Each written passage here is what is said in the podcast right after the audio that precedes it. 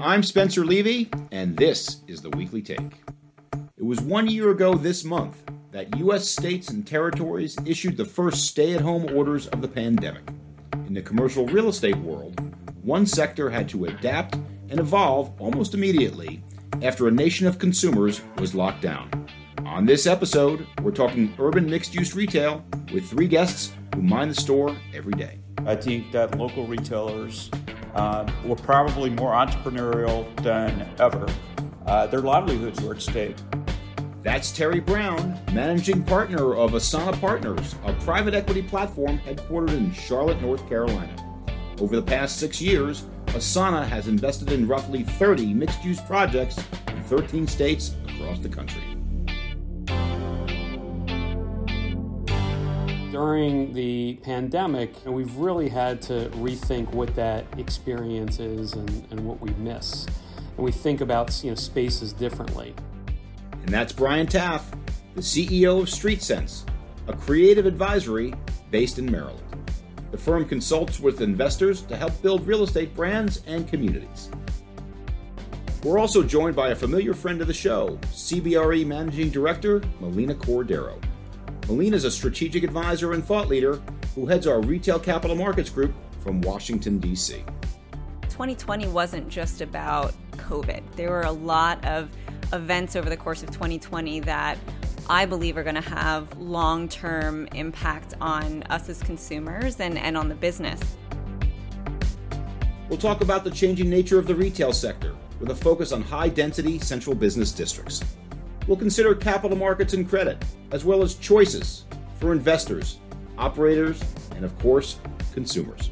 We'll also look at technology, new ways that bricks and mortar and the virtual realm of e commerce are coming together as retailers of all shapes and sizes have adapted to a very tough year and more. Coming up, an in depth discussion of urban mixed use retail. That's right now on the Weekly Take. Welcome to the Weekly Take. Terry, let's start with you. I think it's fair to say, Terry, that in the near term, high density cities, particularly those that are dependent upon mass transit, uh, have been struggling more than others. Uh, at the same time, that's where much of your portfolio is. So tell us, uh, how's it going uh, given uh, your focus on these high density cities? You know, I, I, think that our portfolio has fared uh, relatively well. from an operating results point of view, we've been pretty much right on top of the results reported by some of the higher quality public companies in the space. The results have varied. Obviously, different locations, different neighborhoods, different geographies um, are important. I would say the area CBD has struggled uh, more so because of the lack of office workers in those areas. Um, most of our investments are in near urban and urban neighborhoods. They've held their own primarily because of the patronage of the residents who live there. I mean, if you look at places like the South End in Charlotte or the Beltline in Atlanta, um, or even Old Town Alexandria, the people who were home, working from home, tended to support the, the retailers in their neighborhoods. Um, so I think it, it, depends on location. Clearly, there's a difference uh, in those areas where businesses have been closed for longer, uh, especially in the restaurant, food, and beverage sector. You're suggesting to me that local retail, uh, notwithstanding the challenges we face, uh, has been doing pretty well? I think surprisingly, local retailers uh, were probably more entrepreneurial than ever. Uh, their livelihoods were at stake. It's different when an individual owns a store too and they support their family out of that store versus some of the bigger chains.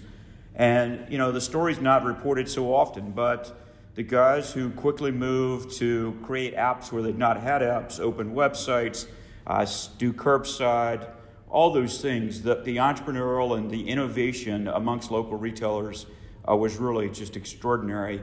And to a certain extent, they were more nimble, maybe even with less capital than the larger, uh, better capitalized competitors that they have. Well, Brian, let's turn to you now. And what's been your experience with urban mixed use retail? How it's performing today? So I'll just say, you know, a, a quick note, nod to Terry you know, when you think about what you've invested in, you know, these these are destinations. It's not just you know retail or urban retail, you know, at its base level. And so these are places that you know you really want to go to and you want to visit. You go and you have an experience there. And I think during the pandemic, we've really had to rethink what that experience is and, and what we miss. And we think about you know, spaces differently. We've spent a lot of time working with local municipalities, business improvements in uh, districts, you know, really trying to help retailers gain some sort of footing and advantage when the small local retailers, you know, they really didn't have access to all those tools, even though they existed. So being able to ensure you know that they were able to connect with their customers uh, in a way that they hadn't before, and so we've seen as a lot of activity uh, in these urban environments where streeteries have popped up, pedestrian areas have popped up. We've done a lot of work thinking about how we can work with municipalities, downtown districts, to not only activate the areas and create safe environments uh, for people make them more pedestrian friendly, but also activate and, and help those retailers, you know, really compete and stay connected. So that's been a big area of focus for us. So, Melina, let's turn to you. And uh, I'm not sure that the capital markets have been quite as uh, robust today. Certainly, the leasing market as well. Give us the sense of what the facts are on the ground today. When do you see it turning the corner uh, for urban mixed-use retail?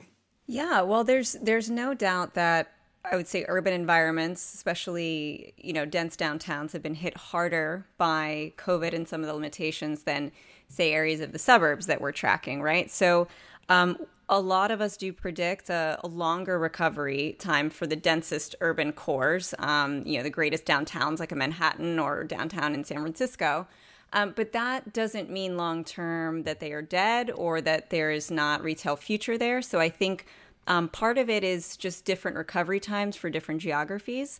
Um, and the other part of it is where are people going to end up? Where are the densities going to grow? And I think we're going to see ongoing densification of the suburbs. And I think that people are going to be back in the cities um, because that's where employment's going to stay. So I think ultimately where retail wants to be, where restaurants want to be, is where the people are. Well, Terry, uh, you recently purchased Larimer Square, uh, almost $90 million asset in the historic parts of Denver. Uh, tell us more about this project. Why was it attractive to you? Well, I think Denver uh, itself is just a very attractive market. Uh, the geography, the connectivity to the southwestern states where you have extraordinary job growth, the proximity to the West Coast. So we've been looking at Denver. Um, but Larimer Square, I mean, there are very few places, and Brian alluded to it, but there are very few urban uh, places where you could have both sides of the street for an entire city block. It's 250,000 square feet, about half retail, half office, historic. The street now has been closed at least for the pandemic, well known, um, but also a place where we could use our strengths, both in terms of access to capital to renovate and make the office space really, uh, you know, office space that works in 2020 and 2030 uh, as well as kind of reinvent the merchandising over a period of time. We get to almost all of the retail spaces over the next four or five years, uh, and it's it's very similar to the work that we've done in other historic districts across the country. So we, we're really bullish on Denver. Uh, we think Larimer is very well known. Uh, we think we have a really good plan to innovate uh, and keep it current. Um, you know, it's been around for 150 years, so we want to make sure uh, that we uh, continue to help it evolve. You know, Spencer, to Terry's point, Terry talks about, you know, these historic areas. These are areas that we just continue to reshape over time, right? I mean, they've got a history that in some cases, you know, we're even more interesting than what we're doing there. And we have the ability to create a level, you know, of vibrancy. Over the last 50 years or so, we tried to separate, you know, where people live from where ma- manufacturing happens and where people live from where retail happens. But today we're in these environments and mixed use is really, really critical, you know, to vibrancy. You've got office upstairs. You want to go downtown and downstairs to the street, you know, when you want to have lunch. You know, it's a great place not only to shop, but it's a great place to work and it's activated. So those are things that really are interesting. And from our perspective, we not only think of mixed use or a mix of uses, but a mix of users and these historic districts are just ripe for that year after year and century after century. Well, I think it's fair to say that these historic districts, many of them had fallen on harder times for years and now are making a huge comeback around the country. You could point to the Wynwood section of Miami. You can point to Fulton Market in Chicago. You can point to uh, maybe one of the pioneers of it, uh, which was the High Line and then the Meat Packing District in New York. Melina, tell us more about some of these districts, name a few, and why they're so popular today. Yeah, and I think you need to add the wharf in DC to that list, right? Um, it's happening in, in almost every major city of the country. And I think part of that is if you look historically, and, this is a global trend, but certainly in the US, we are urbanizing, which means that we have been moving towards the cities for decades.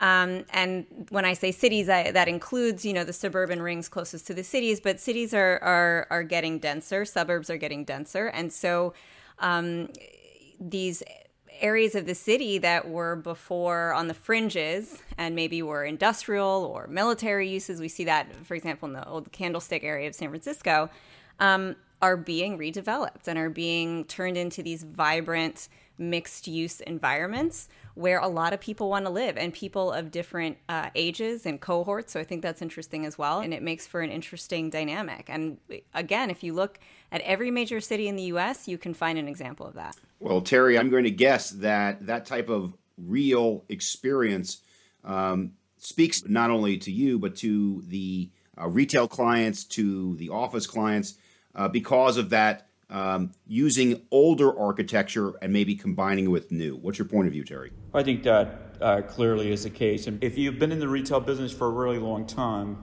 new ground up construction in a new location, it takes years to train a consumer or a tourist to come to that location and change shopping patterns. And so Brian alluded to it, but if you can offer, you know, his, historic destination, a place that people have been coming to and want to come, if you can offer authenticity and building and design uh, and you know create the right merchandising in that district. It, it's just a much easier task than brand new ground up create a space, um, and it, it just works. I think um, you know a lot of people follow retail um, focus on kind of the emotional econ- connectivity of a retailer with their consumer, and they as they try to do that both in person and with a digital experience just the authenticity of that experience and the emotional connection of space and place to the consumer just gets to be really more and more important every day. That's really, I think, a very you know important thing. In some ways, you know, we can replicate walkability, um, but having a connection uh, and having something exciting that's going on that also contains you know secrets of the past you know is is very exciting you know for people and understanding that neighborhood you know connects not only to place but it also connects over time.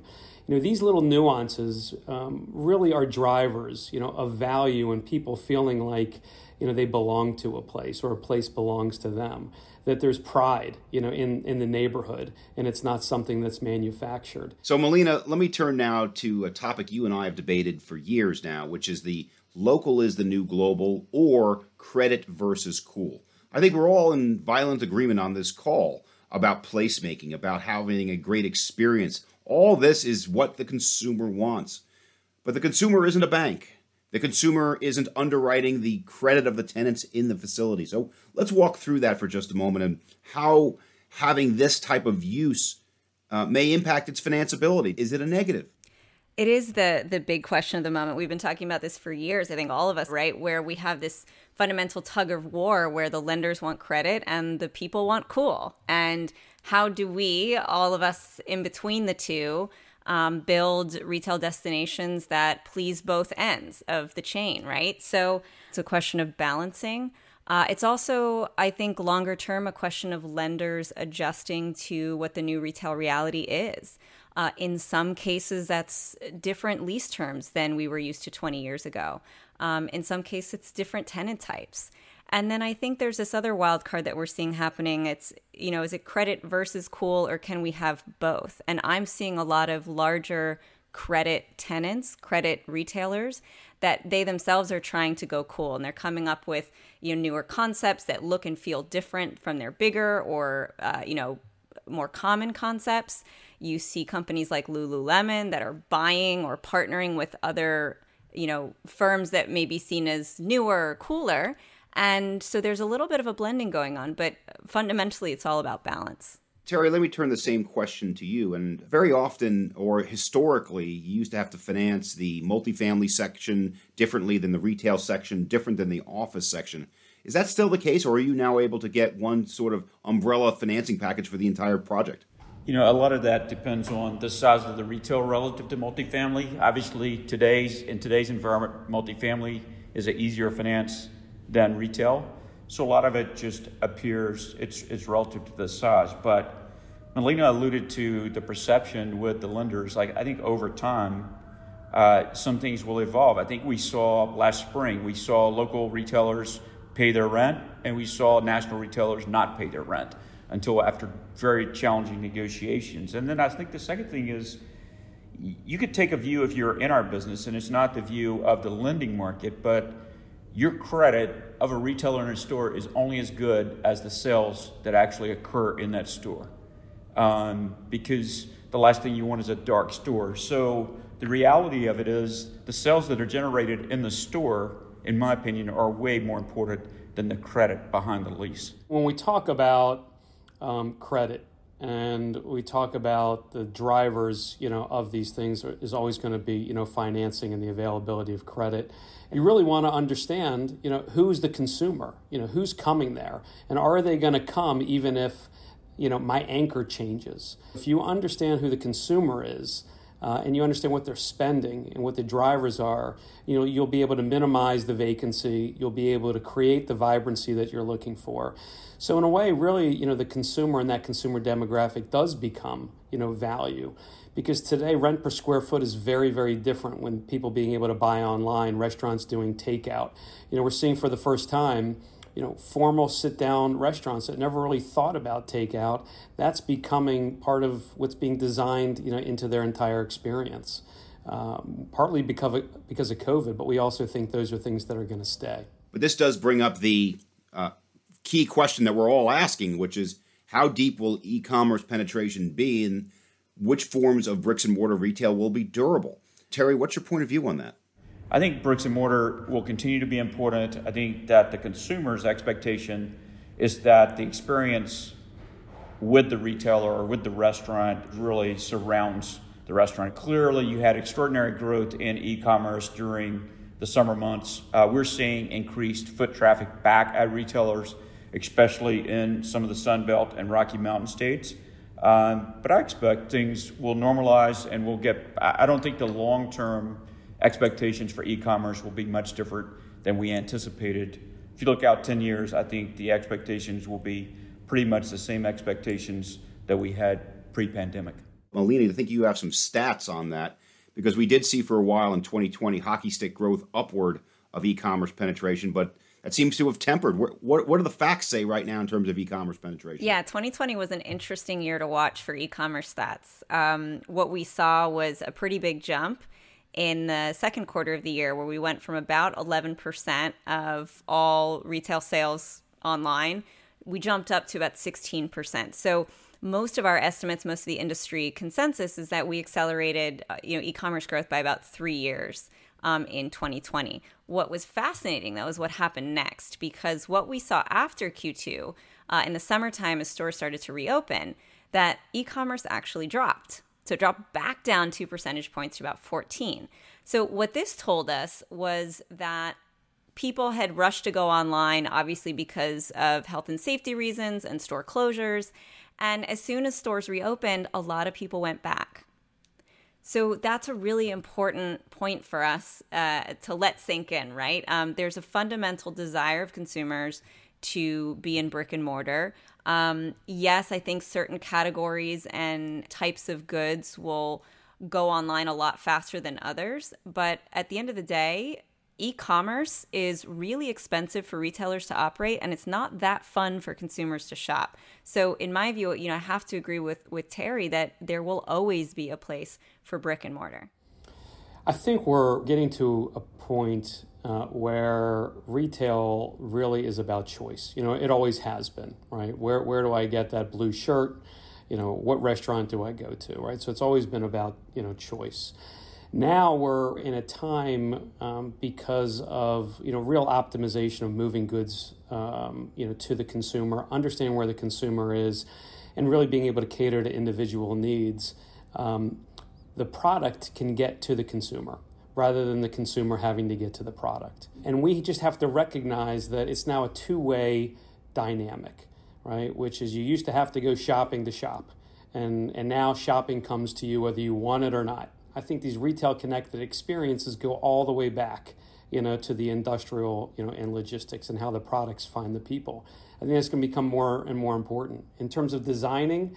You know, right now we're already talking about how do you rethink you know restaurants to do omni-channel which is something that you know retailers thought about but restaurants really you know really didn't it was you know pick up take out and catering but now they have to take it to a different level so i think more and more we're going to see it's choice you know how do you want to shop where do you want to shop and if you don't provide the choice and part of that choice is time then i think you know you're at a disadvantage uh, and that's going to be an important thing so terry let me turn to you a lot of times we talk about hybrid, a lot of times we talk about omni-channel, and that's in the physical design of the space. I'm going to ask you first a physical design question. The second thing I'm going to ask you is a uh, lease question. Should you or would you pursue getting percentage of the internet sales in your region uh, because you may have helped generate it from your bricks and mortar? So design and seeking internet sales for the landlord. That would be ideal. I think it uh, is not something that's likely to happen because of the control over the information, but I think you know, if you look just at the activity of returning merchandise to stores and the impact on even in store retailer employee compensation, um, all those types of things, that would be very logical. But you know, for most all of the situations that we're involved with now, we have a really hard time still accessing the internet um, or sh- what you might call the shadow sales uh, from the bricks and mortar store, even though there's more and more evidence showing the shadow sales that come from brick and mortar stores. But I'd like to think that would happen over time. We've largely been unsuccessful in doing so. Let me turn now to a topic that I think talks about placemaking, but maybe outside the place. And that has to do with the rise of what we call ESG capital, environmental, social, and governance. Brian, in how we design spaces today. Is that influencing you today? And tell us how. I think it's well, the answer is yes. It's influencing us uh, directly in in everything we do. You know, our clients are asking you know about uh, you know what it means and what it means to them. Uh, a big piece of that, really, when we talk about you know environmental, you know, social and governance, is really about transparency and trust. You know, what are you doing, and how can you see it and feel it? On the environmental side, there are a lot of guidelines, but we want to think about it in the construct of, you know, what impact does it have on the people that are shopping there and why is it important to them? Today, more than ever, they're looking to, to figure out where they should be going or whether or not the place, you know, that they're going, you know, to go reflects the brand that they want to be. So I think it's becoming more and more important, and those questions are now being asked, you know, at the beginning not just in you know the design or the construction process. Let me ask a difficult question, um, Matt Terry. Uh, hopefully, it's not that difficult. But we talk about these historic areas that have been downtrodden, and maybe you're there to, to bring them back. But there are some parts of town where we've tried things for like opportunity zones, empowerment zones under Bill Clinton. Have you ever looked at areas that are in some of these more impoverished areas? Is there a uh, opportunity to invest there uh, that you're thinking about? There is, I would say, with respect to opportunity zones, we do have some neighborhoods, Deep Ellum being one of those neighborhoods, uh, which some parts of Deep Ellum are part, part of an opportunity zone. In that case, the neighborhood had such momentum before we became involved in a momentum afterwards that really it would be hard to argue that the opportunity zone capital there spurred more activity. I think our experience as a company is we can take something that has energy and accelerate the energy. The places we've struggled with our investments are thinking that we're so smart that, that we can create energy ourselves or change consumers. So we, we have been skeptical and found it difficult to try to create value for our investors by, you know, playing really in opportunity zones. Many others do. There are a lot of amazing companies and organizations who've tried that. It's just something that we've really not focused on or been unable to do. Brian, let me turn to you now because there was a great case study that I learned the first day I met you a couple years ago about a project you guys did in Flint, Michigan, uh, a, a, city that was uh, clearly struggling, uh, still has still has its struggles, but nevertheless, you were able to help it uh, by bringing in a, a, grocer there. Well, that's it's a really great example that goes really beyond that particular case, and that is uh, what we hear a lot about is retail right sizing. How do we get the retail right, candidly? And so, in the case of the the grocery, uh, this was uh, a situation in which uh, they're really trying to to lure you know a, a, national chain to an area when really what we ended up doing was working with the community to help give the local grocers the opportunity that really only the big ones have. You know how do you make the, the local town favorite you know win and be competitive? How do you drive you know demand and create value uh, for you know the local hero? And so that was a, a an, an interesting opportunity. But all across, I think, the country and even in other places that we're working, we see this idea that you know retail just cannot be dispersed you know without driving the demand. It's hard to walk through a downtown area and see you know boarded up retail. Um, we like to say that you know if you've got boarded up shops, it's almost like smiling you know with a missing tooth. You can't hide it. So, how do you really create the density and the vibrancy by bringing those things together? So, we concentrate a lot with that, and I think that that's going to be a really important way when we think about, you know, how do we deliver um, retail communities that are going to uh, spawn activity, you know, in these downtown markets. So let's all take out our crystal balls now. Um, how do you think that COVID 19 is going to change retail moving forward, locationally, tenants, or otherwise? Yeah, I mean, I have a couple predictions, and and I think you know, 2020 wasn't just about COVID. There were a lot of events over the course of 2020 that I believe are going to have long term impact on us as consumers and, and on the business. You were talking about ESG earlier. You know, I think that there's a lot more awareness about social causes, um, about uh, consumers holding companies and retailers accountable for things like representation of different minority groups, women owned businesses. So I think that is going to stick. And I think that all companies, and especially retail companies that are so close to the consumer, um, need to stand for something and need to be clear about their values. And so that's one thing I think is going to stick. Uh, with with retailers and our, and our relationship with them. You know, another thing that is definitely going to stick is uh, technology. So technology was already growing within the retail space and, and, and with the real estate space before 2020, but you have an increase in demand for convenience, and now you have an increase in demand for uh, health and safety and, and hygiene within our real estate spaces. So I think we're going to see a lot more automation of things like checkout, um, trying clothes on, trying makeup on, trying shoes on. So there's going to be a lot of automation um, and technology that's leveraged to streamline and and make the shopping experience just more efficient. So those are two of the big predictions I have for retail space. Melina, I'm glad you brought up the automatic payments thing and use of anything but cash. One of the things that concerns me about the pandemic uh, we certainly had a tremendous divide between the haves and the have-nots before, and I think some of these technologies, such as credit cards or automatic payments is just going to make the divide worse because if you are at the lower end of the economic strata, you have less access to those types of things. Do, do those types of things concern you, Melina? Absolutely. Uh, you know, and it goes back to when we were talking about food deserts earlier. There's tremendous, um, you know, lack of, of equity and, and access to retail and access to to different technology and payment systems. Absolutely. Um, I, I think as well about uh, places like China and South Korea, where um, you know digital payments have taken off at all income brackets. So I, I think that there are potential solutions there, but you're absolutely right, and it's something that we need to address. You know, as a business world, is is the haves and the have-nots divide that we have. So Brian, same question. Outlook, crystal ball. Uh, how's COVID changed us? How's it changed mixed use retail? How's it changed placemaking? I believe that people are going to want to get back uh, to places uh, and travel and gather. Uh, probably more than they ever have. The question is, you know, they want to be able to do it in a way where it's thoughtful, you know, they feel safe, uh, and there's a purpose, you know, for why why they're doing it. Um, as I was talking about before with choice, you can get anything delivered. And like Melina, I, you know, I do think there are th- some things that are, are going to stick. Technology is a, a, is a big one, but I think technology, if it's done right, is invisible. And so it just works in the background. It allows us to walk out of a store much faster with a product that we want. It allows us to pay and get up and leave, you know, whenever we want. So I think those things are going to be really uh, important, and technology will always continue to stay and evolve.